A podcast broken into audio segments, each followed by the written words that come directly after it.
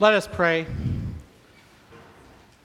God, again, we thank you for this opportunity to gather here and worship you this Christmas Eve evening.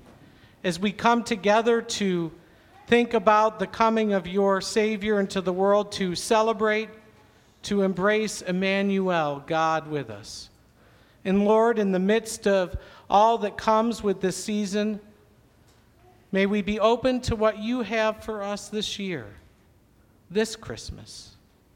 God, as we continue in this evening of worshiping you, may you speak into our hearts and minds that which we need to hear. And may my words be yours. In Jesus' name, amen. Well, we're gathered here this Christmas Eve, of course, to celebrate and think about and remember, of course, the coming of Jesus, our Savior, God's Son, into the world. It's important that we have this season. It's important that we have this evening as we come to the morning because it's really easy to, of course, as I said in the children's time, to lose sight of what Christmas is all about. And so we gather to celebrate, to contemplate, to hear the story that has become so familiar to us once again.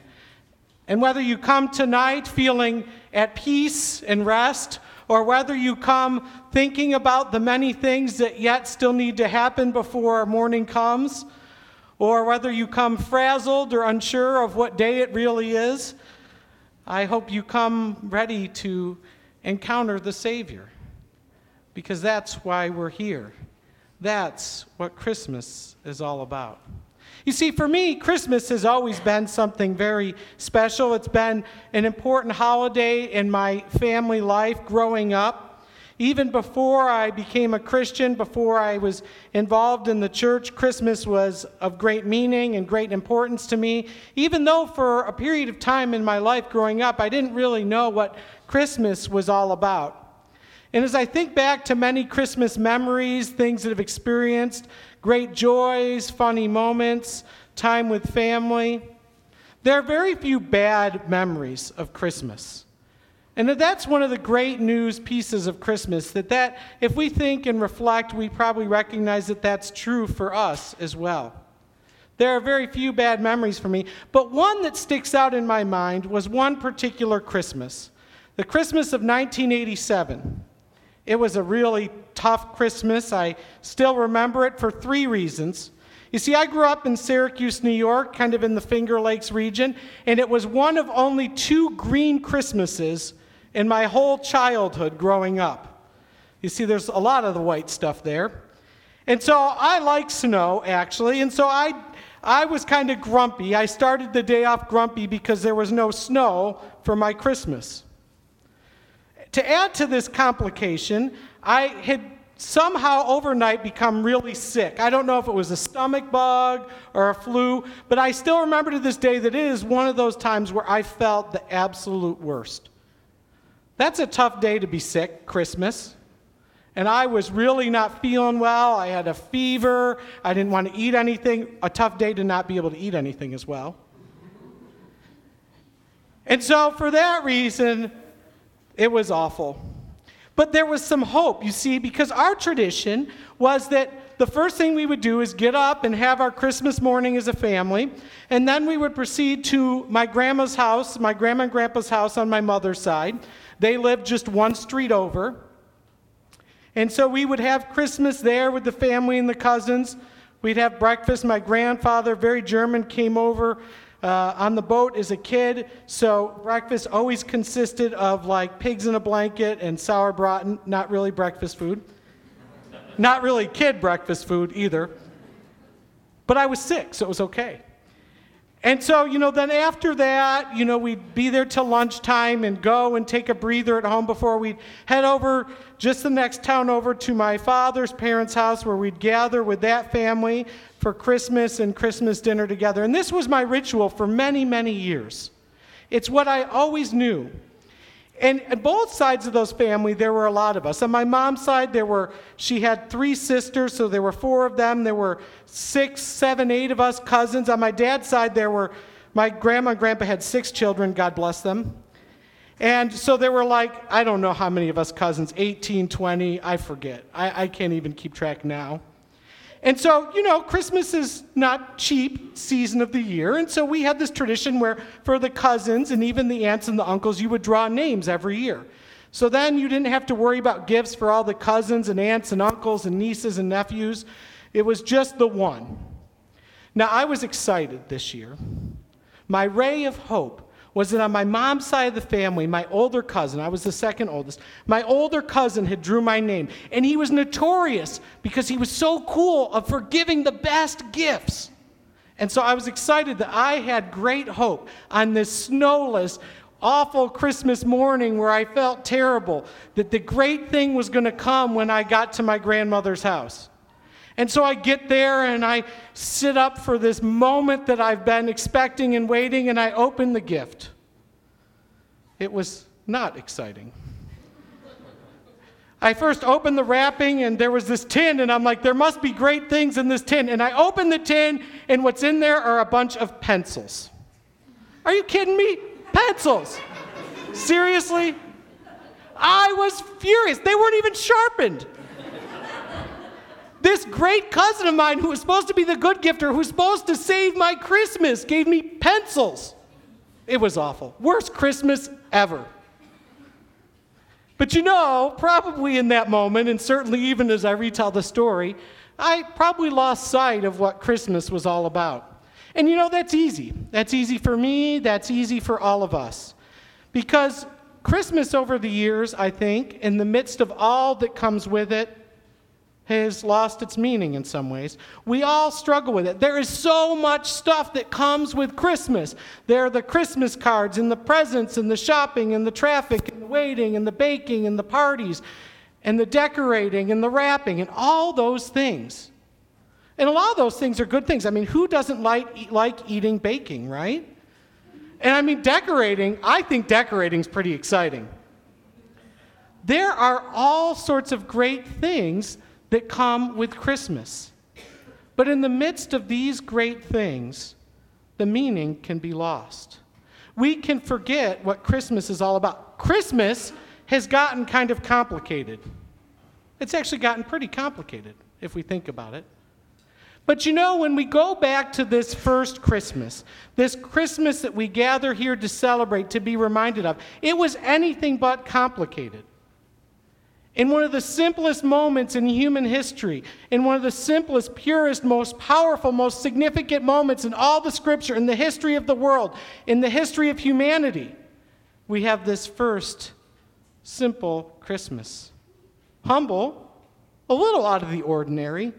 This child born to a virgin in this little town in a manger. And somehow, we've lost sight of this. But this moment, this Christmas moment, well over 2,000 years ago, this Christmas moment changed the world. It changed us.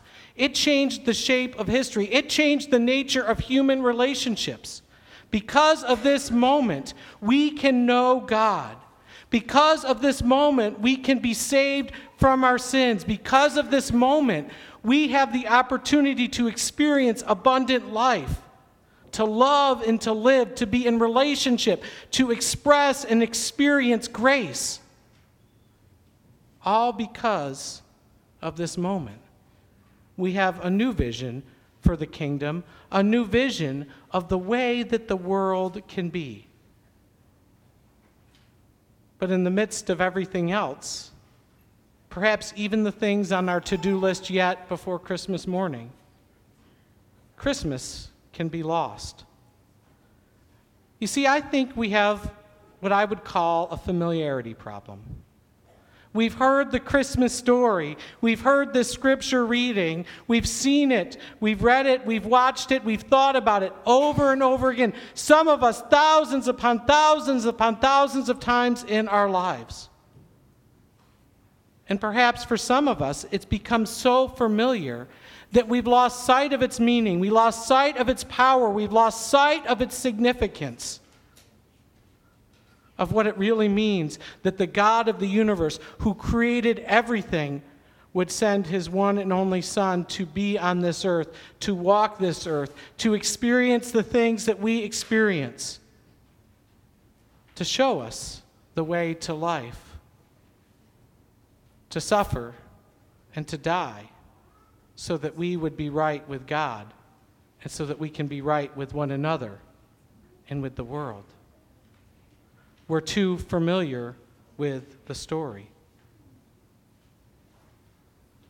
It's very easy to underestimate the significance of the God of the universe coming into the world. The power of that. That we as Christians can claim that great story. What it really means that God would come to us. That God could have done all that needed to be done, perhaps without coming to us, yet God chose to come to us in this unique, controversial, humble, simple, and yet powerful way. Now, I can tell you right now, I remember the moment of both of my children, Micah and Abby, both of their births, like it was yesterday. That I can close my eyes right now and I can picture each of those days, each of those moments, that they are etched in my memory, they're etched in my life forever. Those of you who have gone through this know this experience. They are moments I will never forget. Jessica, even more so. Moments I will never forget as long as I live. But you know what? To be honest with you, we all have a story about our kids being born, but it was pretty ordinary. Just another ordinary day, both of them, in a hospital, not exactly, you know, five star rated accommodations, not exactly great comfort, great food, not where you would go on vacation. Just another day for the doctors and the nurses and the hospital and all the country and the state and the world, babies being born. Pretty simple, pretty ordinary, really not that significant. We understand the science of this all. And so, you know, maybe not necessarily a big deal. But again, those of you who have gone through this moment know that that's not the case. That as much as we can understand about the science and as ordinary as the moment might be in the larger scheme of things, there's something miraculous about it that you cannot deny. That people long said to me before I had children that you don't really understand the unconditional love of God until you have a child of your own. And boy, were they right. And that's the miracle. That somehow, in the midst of all the science, in the midst of everything we know about children coming into the world, it's a miracle. It's simply a miracle. It changed my life. How I view God, how I view myself, how I view marriage, parenting. It continues to change my life, even if I don't want it to. Some of you know exactly what I'm talking about. And in this moment, imagine for Mary and Joseph the simple nature of the thing, but the great power in it, the miracle in it. The burden of parenting is certainly a heavy one. Imagine for them their circumstances, their story. The Son of God, the Messiah, the Savior of the world, Emmanuel, God with us. Imagine. Maybe this Christmas thing isn't something that should be so familiar. Maybe there's more to this story that we have lost in the past. I don't think there's anything more powerful in all the world than knowing that God is with us. And each and every moment that God came to earth here. Have you seen the place? And where he came and how he came in that experience. All for us, all out of love. I want to have you look at the scripture reading here, and I want to point out a couple verses to you in your insert. You know, I talked about the problem of familiarity, and so I've read this story a couple times myself. And I noticed some things this time around. Verse 16 this is the shepherds, after they see this great experience, after the angel appears to them, it says they hurried off to find the baby. Now, there's a lot of hurry with Christmas, isn't there? How often do we hurry to God, though? You see, they could not wait. They could not pause. They could not even take time to con- contemplate. It says they hurried to meet this Christ. That perhaps in the midst of all the other hurry of Christmas, we could embrace a different kind of hurry. Hurrying ourselves to meet God, hurrying ourselves to this Jesus who has come to be with us. It goes on, verse 17, the next step for them. When they had seen them, they spread the word what had been told to them. That for them, this was a not only a response of excitement, the angel appeared, they saw this baby. Just as it was told, this is certainly not your everyday moment for people who are usually taking care of sheep. But they had such great joy that they could not contain it. And so, oftentimes, in the midst of everything else that comes with Christmas, even the good things, we lose sight of our joy. We lose sight of the joy that is to come with this Christmas day. We lose sight of the great joy that comes in knowing that God came to the earth to be with us. That we need to become more familiar with joy. And it goes on to say, verse 18, and everyone who heard it were amazed at what the shepherd said to him. You see, that's the problem again familiarity. We, we see this as the story that we know, the story that we've always heard. It, it almost becomes to feel ordinary to us, even though there's nothing ordinary about it. They were amazed. That perhaps might be the best posture we could take this Christmas Eve. That might be the best posture we could take in this season is one of amazement. That God came to earth, that God is with us.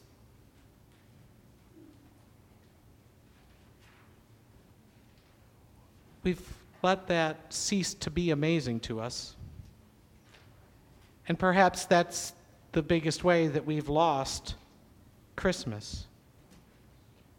That we've got to redeem the familiar. You see, God is with us. I'm going to say that a lot. God is with us. We forget that.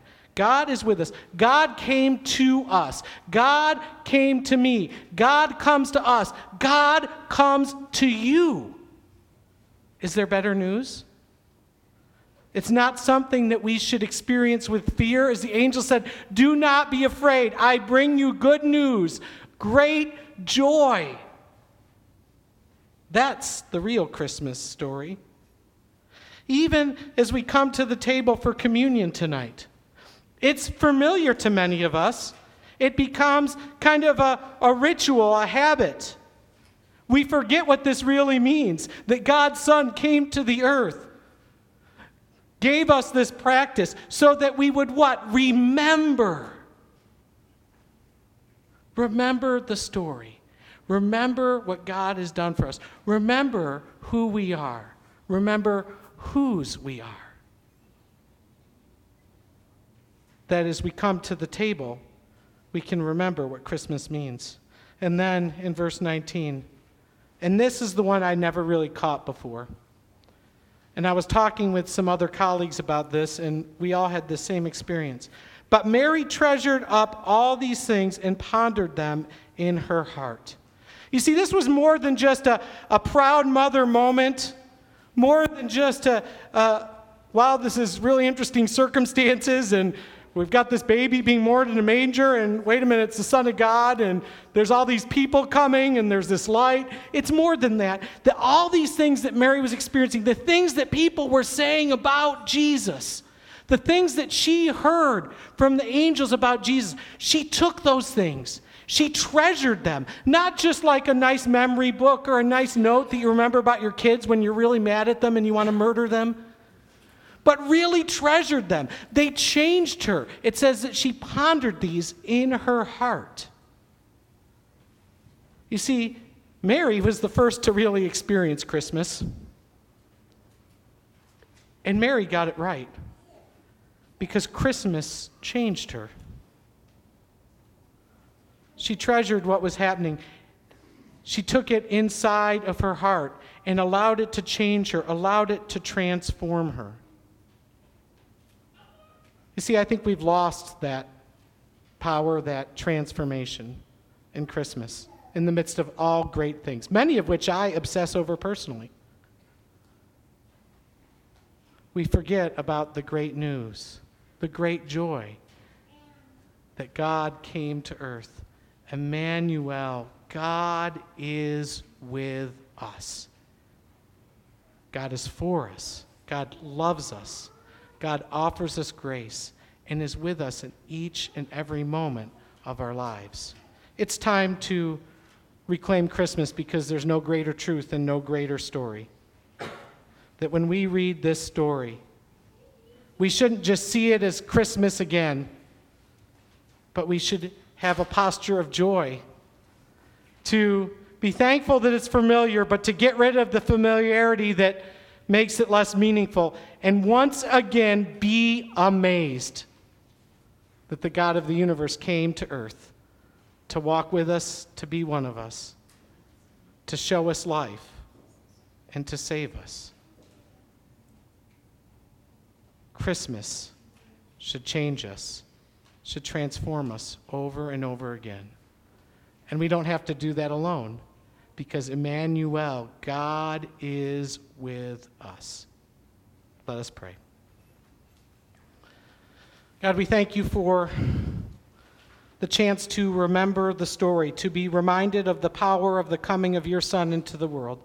Lord, help this not to be another holiday, another Christmas Eve service, another Christmas past, but Lord, an opportunity for transformation as we recognize in the midst of this familiar story the great power, the great transforming power, the miraculous beauty that you came to be with us and to give us life. It's in your Son Jesus' name that we pray. Amen. Please.